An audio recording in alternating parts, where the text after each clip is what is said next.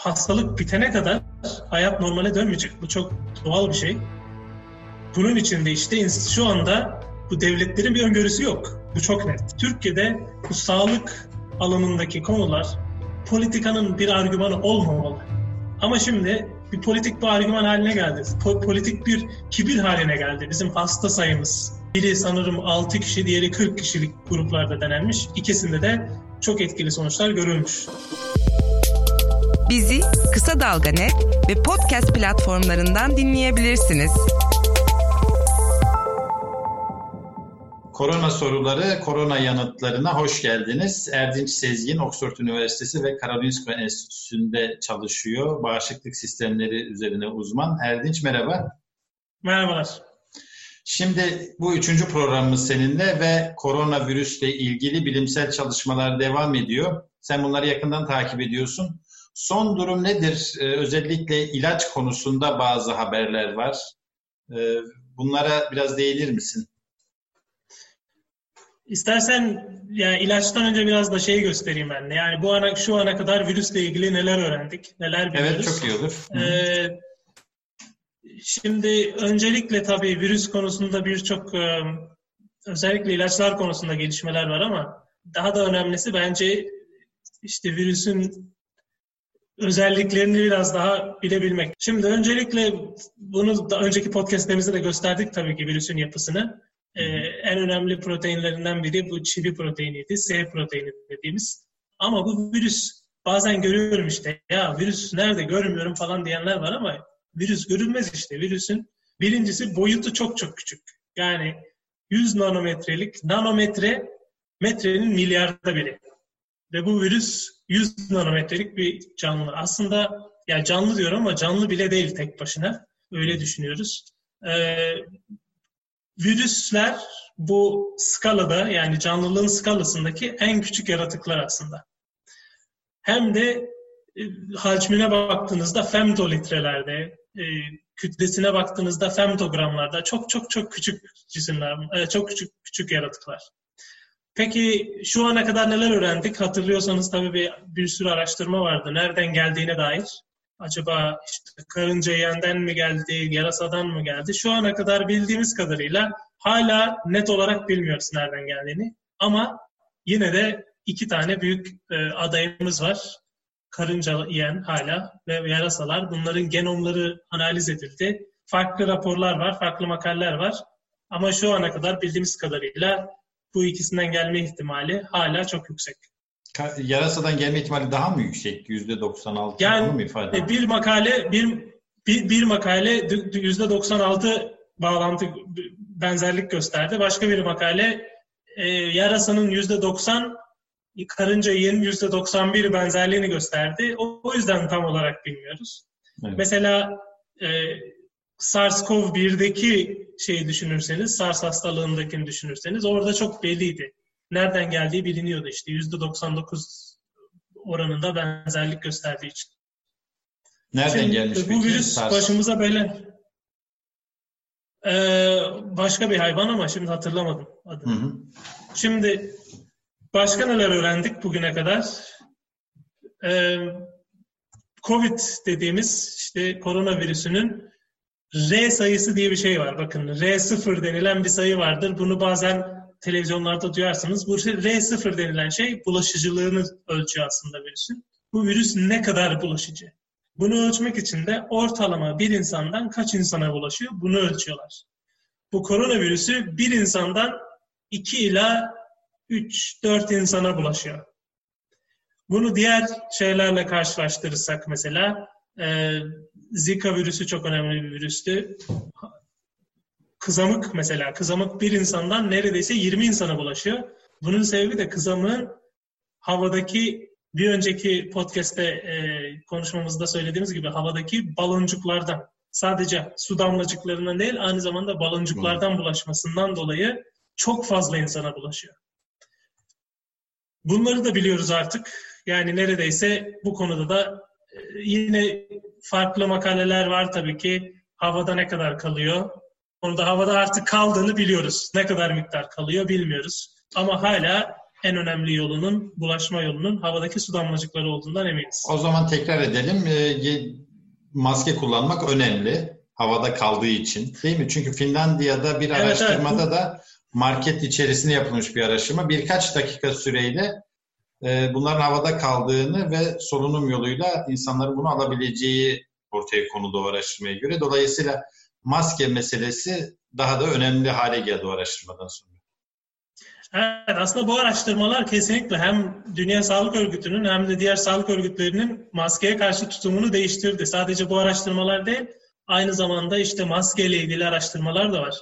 Çok önemli makaleler yayınlandı. İşte sadece bu e, doktorların kullandığı basit maskeler bile e, koruma oranı gösterildi. Yani havadan e, gelen virüslere karşı. Tabii zaten bunu şey yapmıyordu. Daha önce de çok fazla bu etkisi çok bilinmiyordu. Ama %5, %10 etkisi olabileceği tahmin ediliyordu ama şu anda %5, %10 da çok önemli bir faktör. Yani o eğriyi düşüreceğiz diyoruz ya. Eğriyi %5, %10 düşürmek de önemli bir faktör. O yüzden bu tutumda değişikliğe sebep oldu. Şimdi maske e, işte cesaretlendiriliyor insanlar maske kullanma konusunda. Daha da neler öğrendik? Çok çok ilginç bilgiler geliyor. Bakın çok çok ilginç bilgiler geliyor. Ee, bundan bir kaç ay önce hatırlıyorsanız bir makale yayınlanmıştı.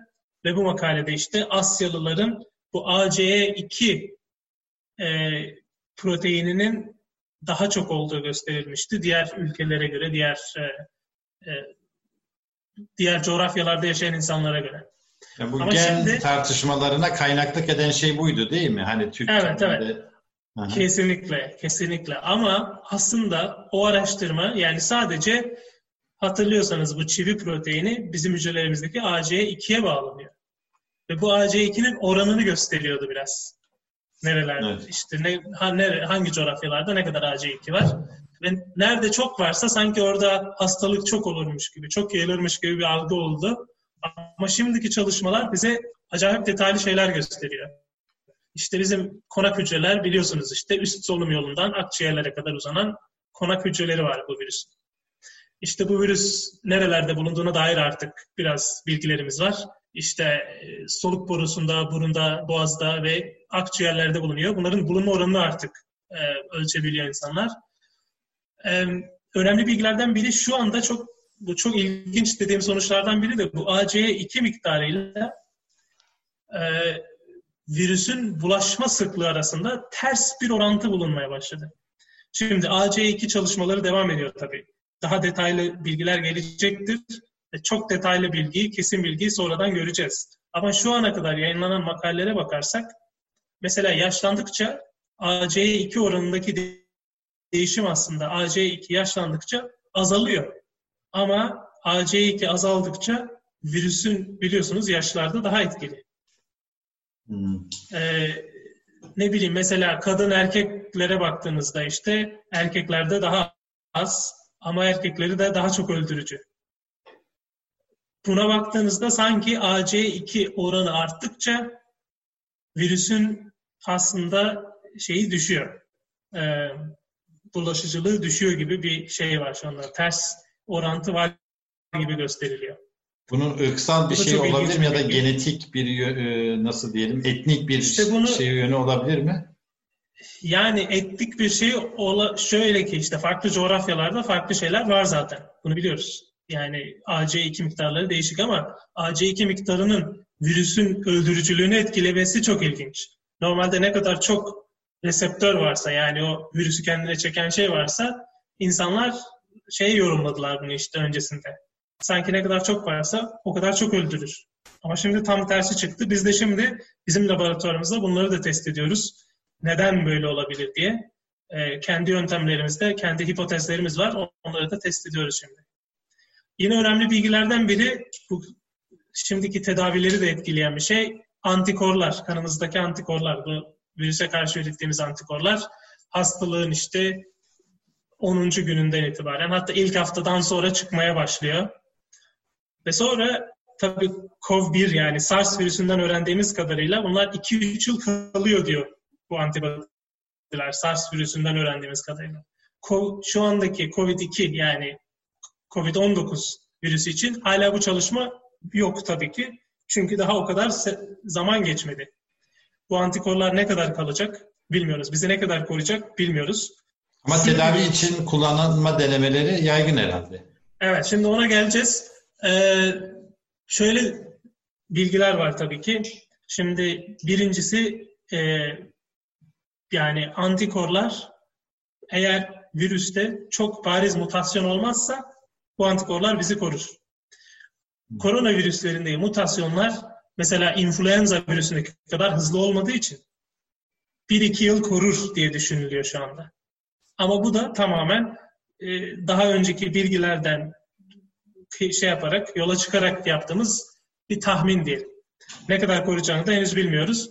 O yüzden mesela şimdi şeyler çıkıyor, haberler çıkıyor işte Japonya'da birkaç kişi tekrar enfekte oldu hastalığı geçirdikten sonra. Yani bu mümkün mü değil mi? Bu da şu anda araştırılıyor. Tekil yani, vakalar var değil mi? Dünyada yaygın değil ama tekil vakalar görüldü böyle. Evet yani son bildiğim kadarıyla şeyde var işte okuduğum kadarıyla Güney Kore'de böyle bir şey çıktı işte. 40 tane hastada böyle bir şey görüldü ama tam olarak da bilimsel kaynağını bulamadım ben araştır, araştırmalarımda. Bir haberlerde çıktı böyle bir şey ama tam olarak bilimsel bir kaynak yok. Yani bilimsel kaynak olmadığında da e, çok güvenmemek lazım. Ama bu da ortaya çıkacaktır eğer böyle an, antikorlar üretilmiyorsa, antikorlar bizi uzun zaman korumuyorsa bunu da öğreneceğiz. Ama büyük ihtimalle korur. Çünkü koronavirüslerine karşı antikorlar arasında uzun süreli koruyorlar birkaç yıl kadar. Ee, o insanlar mesela hasta olduktan bir hafta sonra, iki hafta sonra, bir ay sonra tekrar hastalık geliştirmişse belki de hiç hastalığı atlatmadılar. Çok uzun süreli, virüs sürekli vücutta kaldı gibi şey olabilir. Yani e, böyle de yorumlanabilir ama bunu da ileride göreceğiz tabii ki bilimsel araştırmalar. Şimdi virüsle ilgili bilgimizin artmasının anlamı şu, bununla baş edebilme kapasitemiz de artıyor. Peki bu bilgiler neye yol açıyor? Orada ne tür gelişmeler var? Ya şunu gördük işte şimdi antikorla en önemlisi antikor tedavisi şu anda e, önemli tedavilerden biri. Çünkü yani her ülke kendisi yapabilir bunu.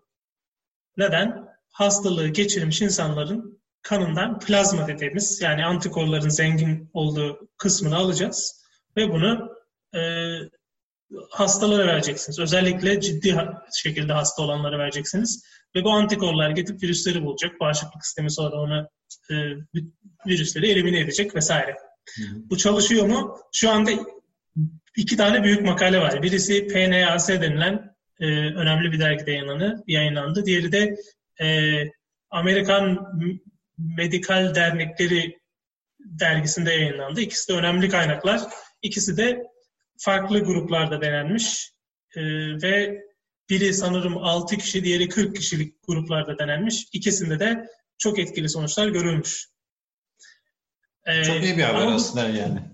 Bu iyi bir haber. O yüzden şimdi mesela bazı ülkeler şey e, söylüyorlar.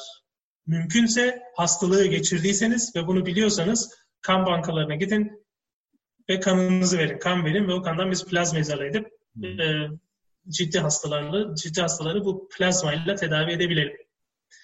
Bu tabii ki önemli ama tabii ki yani hasta olup sonra iyileşenlerden e, plazma almak için asimptomatik hastaları da bulmak lazım. Çünkü bunlarda da etkin plazma seviyelerine ulaşmış olabilirler bu insanlarda. Bunun önemli şeyleri, kriterlerinden biri de tabii ki etkin plazma seviyesine, e, antikor seviyesine ulaşmak. Yani her hasta yeterince antikor yapmamış olabilir. Ama eğer böyle bir şey mümkün olursa zaten hastaların yüzde sekseni asimptomatik geçiriyor. Bu yüzde sekseninden antikor seviyesi yani eğer semptom göstermeyen varsa, hastaları bulmak gerekecek. Evet. Yani bu da e, şeyle mümkün. Büyük ölçekli testlerle mümkün. Bunun dışında ilaçlar sordun. Ona hiç gelemedim ama ilaçlarda da tabii gelişmeler var. Söylemek lazım şu anda zaten korona dışında bilim yürümüyor. Başka bir iş yok. Yani bütün laboratuvarlar kapatıldı. Sadece korona ile çalışan laboratuvarlar çalışmaya devam ediyor ya da e, bizim laboratuvarlarımız gibi adapte olabilen laboratuvarlar korona araştırmaları yapmaya başladılar. Biz de zaten sentetik biyoloji çalıştığımız için şimdi sentetik virüslerle çalışıyoruz biz de. Bu yüzden de herkes bir olup şu anda ilaç, aşı, test böyle şeyler geliştiriyor zaten. Kulağınız bizde, kısa dalgada olsun. Haber podcastle buluştu. Kısa Dalga Podcast.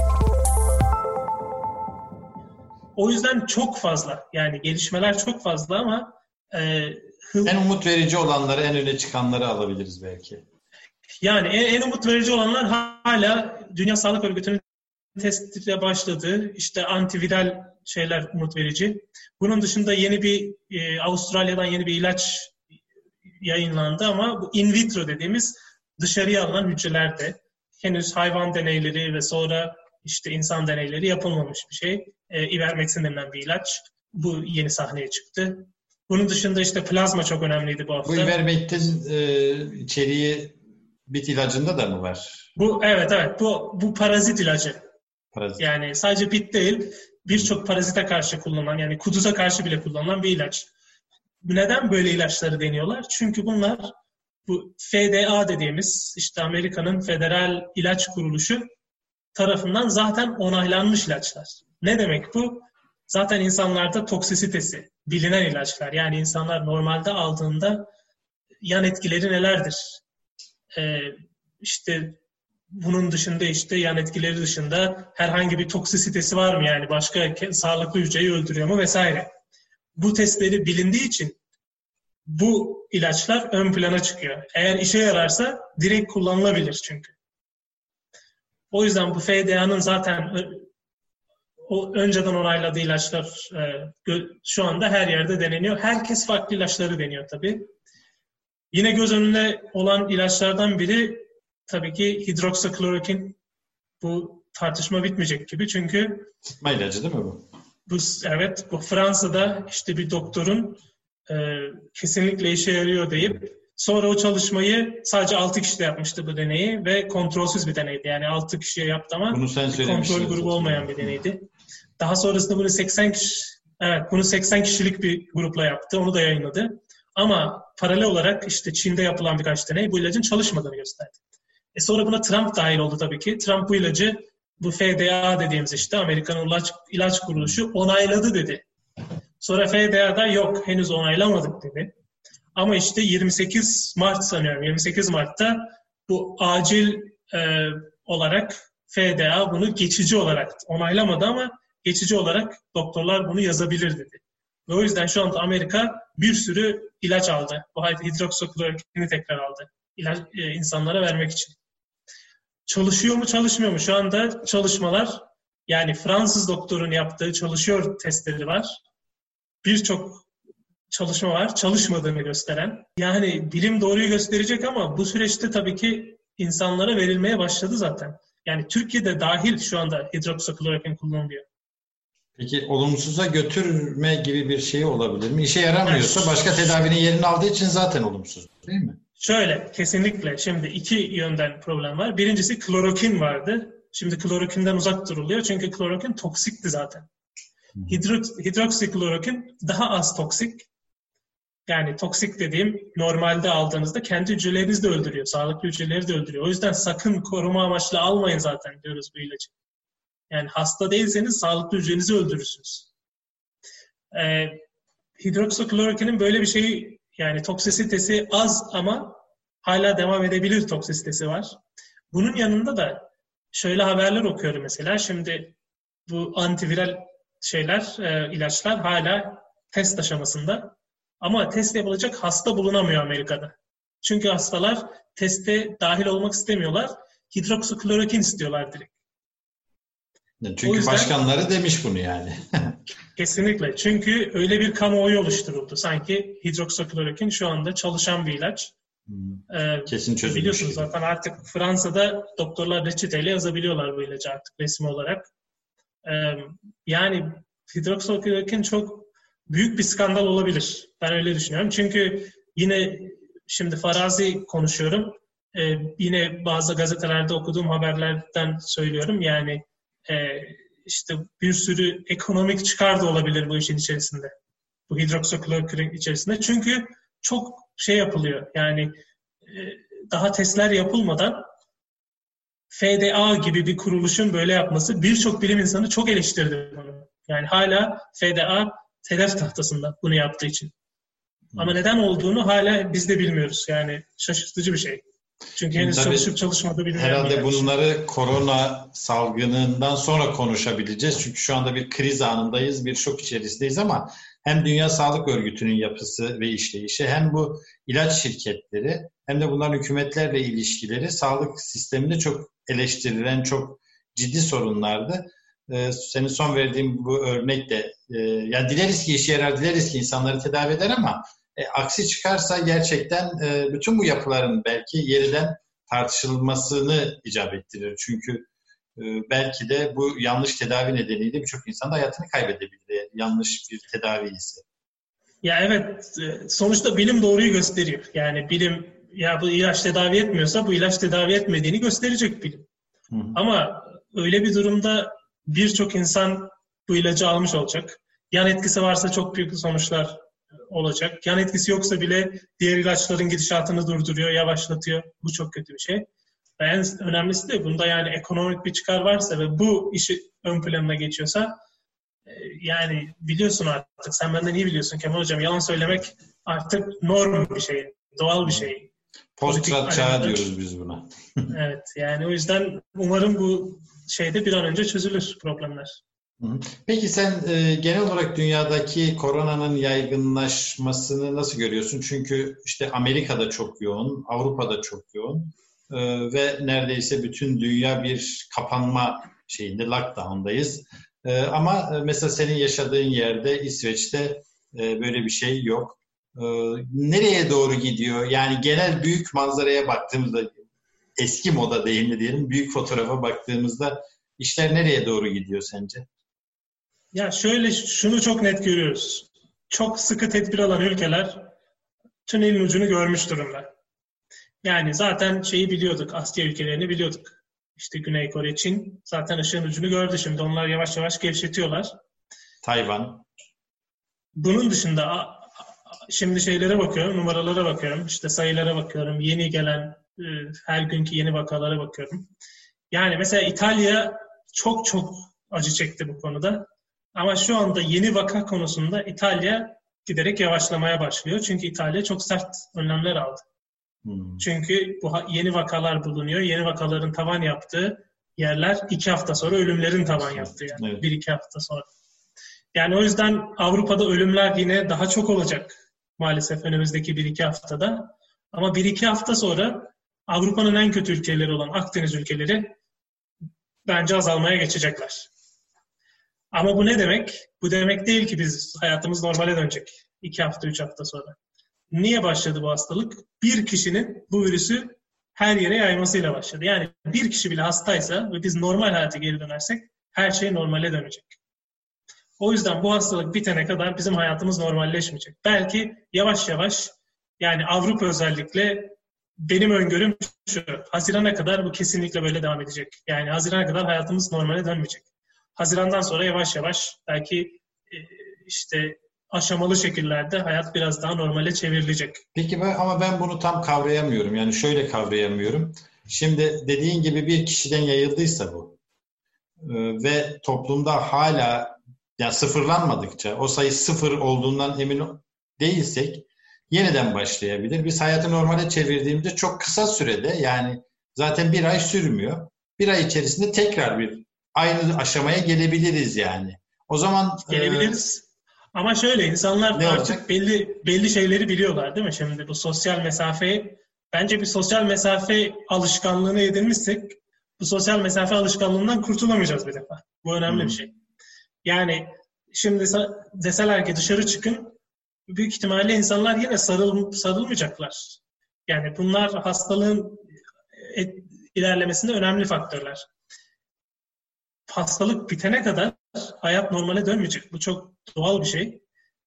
Bunun için de işte şu anda bu devletlerin bir öngörüsü yok. Bu çok net. Yani bir hafta sonra ne olacak bilmiyorlar.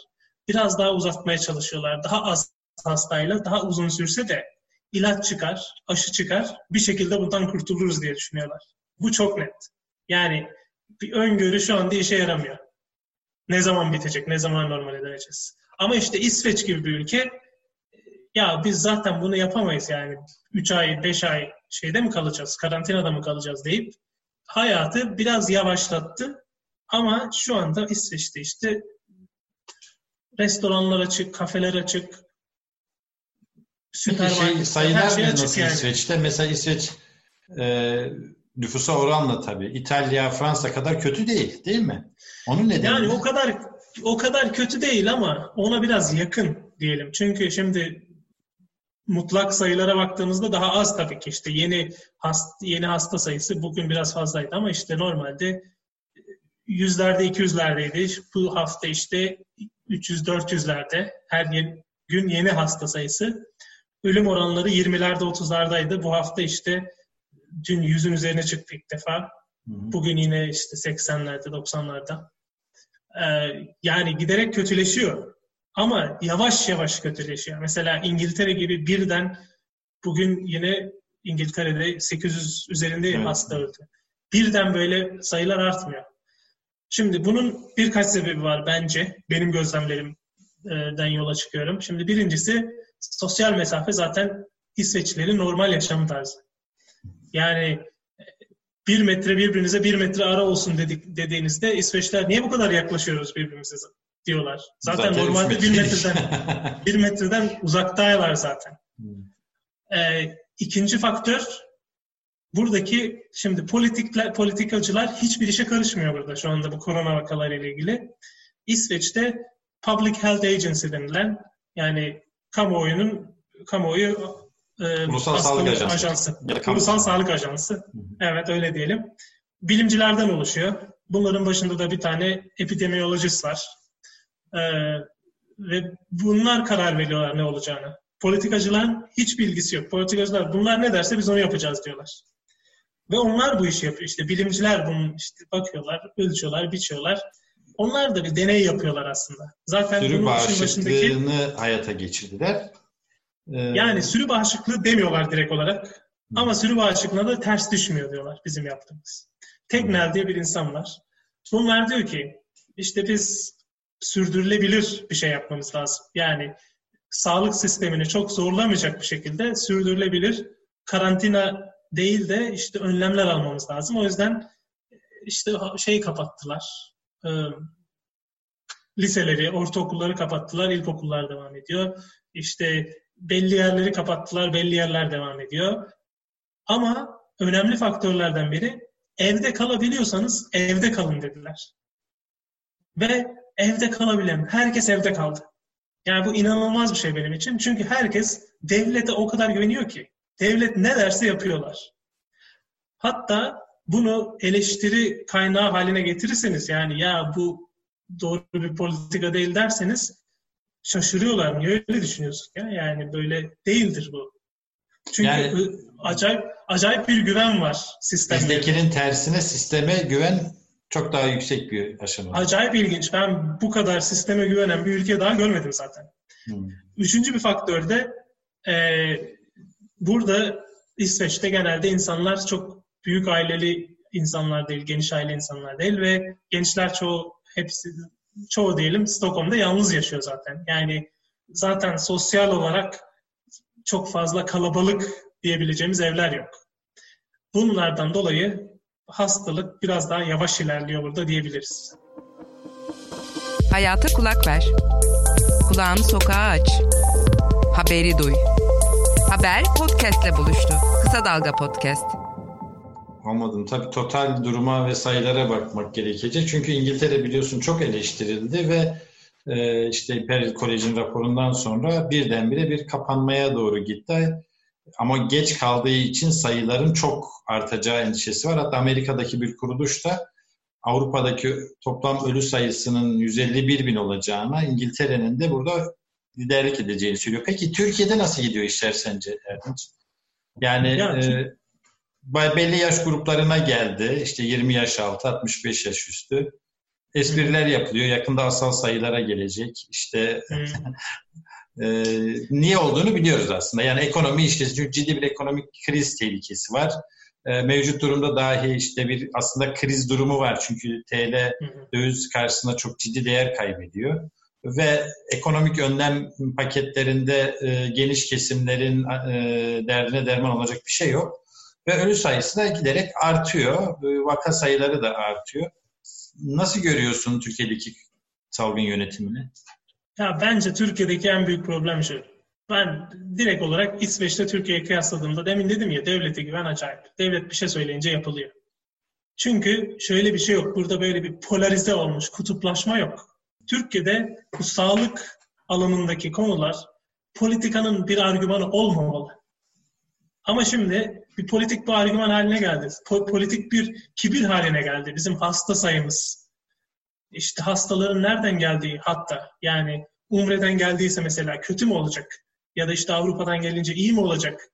Böyle şeyleri bir politik argüman haline getirince tabii birincisi artık doğruya ulaşım nereden olacak onu bilemiyoruz. İkincisi bazı şeyler başından beri şeffaf yürütülseydi belki bazı e, önlemler daha sıkı alınabilirdi.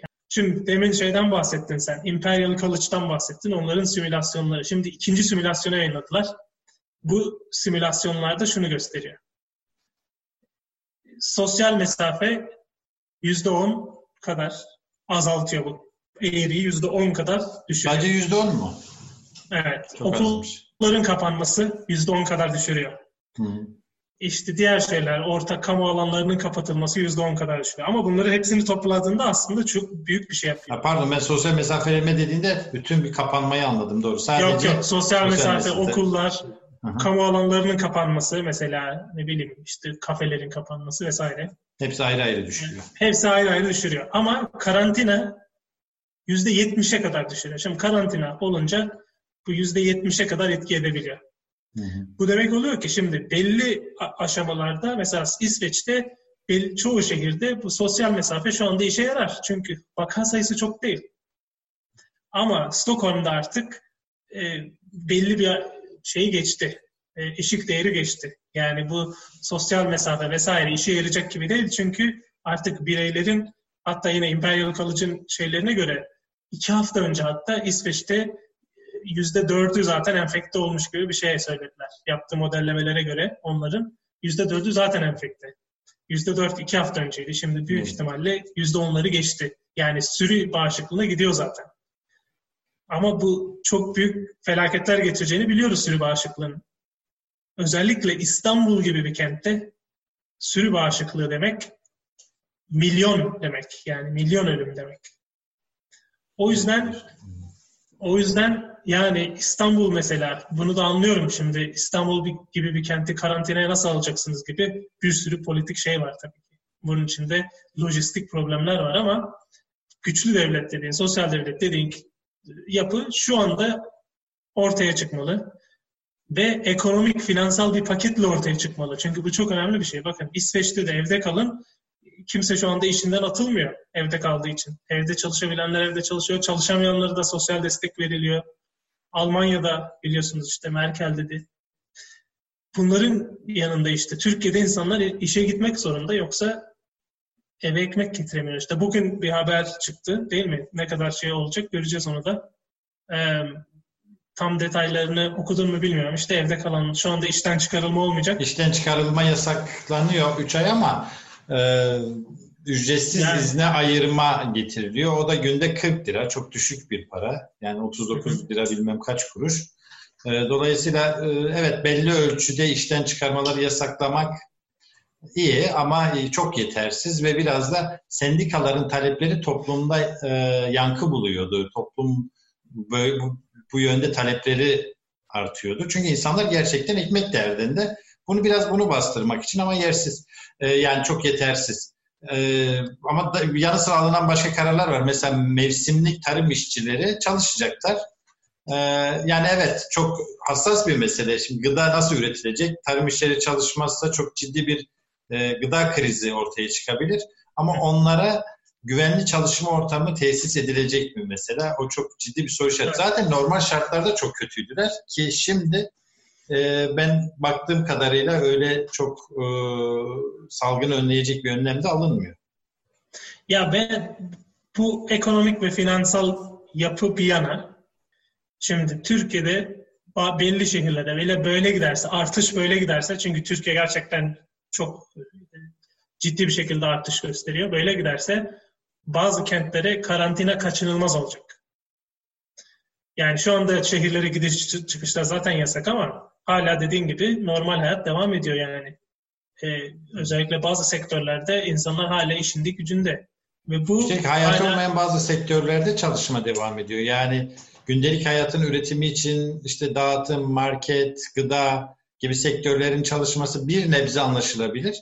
Ama tekstilde devam ediyor, inşaatta devam ediyor. Yani böyle şeyler duracak, bu kesin duracak. Yani yoksa İstanbul'da çok büyük felaket olabilir. O yüzden e, bu sosyal paketle, finansal paketle bu karantinanın özellikle bazı şehirlerde yapılması gerekiyor Türkiye'de. Eğer böyle giderse. Bunu aslında bilim kurulu da gör, görüyor yani biliyorlar. Bilim kurulu da e, bilimsel datalarla devam ediyor yoluna. E, Ama yani siyasi biliyorum. irade buna evet demiyor. Yani anlaşıldığı kadarıyla bilim kurulu mesela sokağa çıkma yasağı diyor. E, siyasi irade ekonomik gerekçelerle bunu şeye çeviriyor. İşte büyük şehirlere giriş çıkış yasağına çeviriyor. Yani bu biraz e, bir tür sürü bağışıklığı anlamına geliyor değil mi? Yani Türkiye ile İsveç arasında aslında esasda çok büyük fark ortaya çıkmıyor böyle olunca. Yani şu anda okulların kapanması dışında büyük fark yok. Evet. Ee, ama tabii yani İsveç, İsveç yüz ölçümü açısından büyük bir ülke. İnsanlar çok dağınık şekilde yaşıyorlar. Sosyal hayat, sosyal mesafe dediğimiz şey var. İstanbul böyle olamaz yani. Aynı aynı şeyler yapılsa bile, uygulamalar yapılsa bile İstanbul'la İsveç'in sonuçları aynı olmaz. Evet. Çünkü Peki, İstanbul çok kalabalık bir şehir. Peki bir de e, son olarak şu komplo teorisi mi değil mi bilimsel dayanakları var mı diye tartışılan bu 5G tartışması vardı. E, Birçok böyle hani bilim insan demeyelim ama sözüne güvenilir bazı insanlar da e, hem dünyada hem Türkiye'de 5G nedeniyle virüsün yayılmasının arttığını falan söylediler. Hatta İngiltere'de e, baz istasyonlarına saldırı oldu, bazıları kırıldı. E, ve bu da çok ciddi bir iletişim sorununa neden olabileceği endişesine neden oldu. Ne diyorsun yani bu 5G meselesinde en azından ben şunu merak ediyorum. Yani olmadığına dair çok şey okuduk da ya bunun ortaya atılmasında bir zemin var mı? Hani tartışılabilecek bir mevzu muydu sence? Vallahi ben de insanlara soruyorum bunu. Ya tartışıyorsunuz da ya bir tane argüman verin de ben de bir bakayım diyorum. Yani okuyayım, bir şeyler göreyim. Ama hiçbir argüman yok. Şimdi argüman e, üşenmedim. Bu 5G'yi ilk e, eleştiren insanlardan biri işte David Icke denilen bir adam. Onun ilk yazılarına baktım ki bu koronadan çok çok önce yaklaşık. Bilim insanı bir, mı bu? Yok yok bilim insanı değil. Bir sene önce kadar işte 5G'nin zararları üzerine yap, çalışmaya çalışma değil de yorumlar yazmaya başlamış. İşte bunun dışında korona çıktıktan sonra bakın işte Wuhan'da ilk 5G Wuhan'da denendi. Ki yalan bir şey aslında. ilk 5G Londra'da denendi.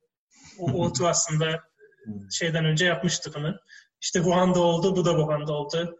İşte 5G çıkmaya başladı, şey de çıkmaya başladı, artmaya başladı. Korona da artmaya başladı da iyi de yani dünyadaki peynir tüketimi de artmaya başladı aynı şekilde.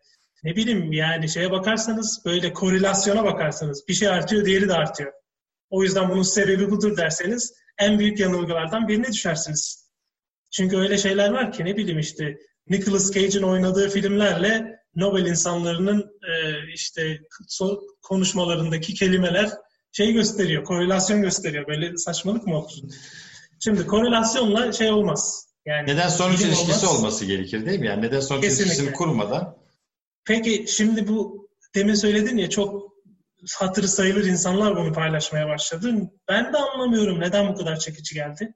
Yani şöyle bir şey var. Radyasyon geçiyor için içinde. 5G radyasyon. Radyasyon dediğimiz her zaman kötü bir şey değil ki. Yani sizin ışık gelen ışık da radyasyon. İşte gamma dediğimiz şey aslında o hücreleri kırabilen, DNA'yı değiştirebilen de radyasyon. Radyo dalgası dediğiniz de radyasyon. İşte radyasyon... kanser değil, virüsten bahsediyoruz. Yani kanserin ya, nedeni işte, olup olmadığı ayrı bir tartışma ama virüsten bahsediyoruz. Şimdi benim tar- gördüğüm kadarıyla birkaç sosyal medyada birkaç e, böyle hatır sayılır dediğimiz insanların yazdıklarına bakıyorum. Bazıları virüsün mutasyona uğramasının sebebini 5G'ye bağlamış. Böyle bir şey imkansız çünkü bir virüsü mutasyona uğratmanız için genetik materyalini değiştirmeniz lazım. Genetik materyalini değiştirmeniz için de U, U, UV dediğimiz işte UV'nin altında, ultraviyole ışığının altında dalga boylarına e, dalga boylarında ışık vermek lazım. İşte ultraviyoleyi bırakın. Bu ultraviyolenin sonunda işte bir sürü dalga boyu var. Bu nanometrelerdeki dalga boyundan bahsediyoruz.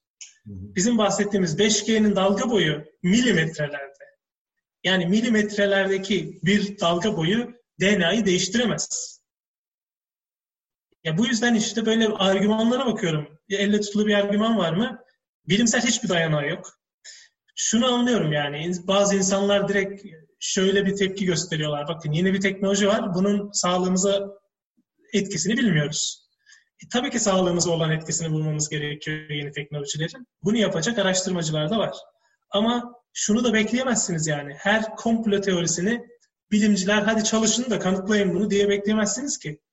O yüzden bir, yani öyle olsa bir insan orada oturur, kafasından fikirler üretir. Bütün bilimciler de bütün komplo teorilerini çürütmeye çalışırlar hayatları boyunca. Yani bunu da bekleyemezsiniz bilimden. Ya bilimciler niye buna karşı çıkıyor? E çalışın bulun, çalışın beni ikna edin diyorsunuz da yani en azından bu şeylerin gidişatı zaten bellidir. Yeni teknolojiden her zaman sağlığa etkisi araştırılır. Zaten zararlıysa niye kullanılsın ki? Yani zararlıysa alternatif bir şey bulur. Aynı şirket bulur. Yani e, zarar edeceği bir şey de yoktur. O Ama yüzden biraz da şu var herhalde şey... Yani bu komplo teorileri de e, korona nedeniyle yeniden çok konuştuğumuz bir mesele oldu.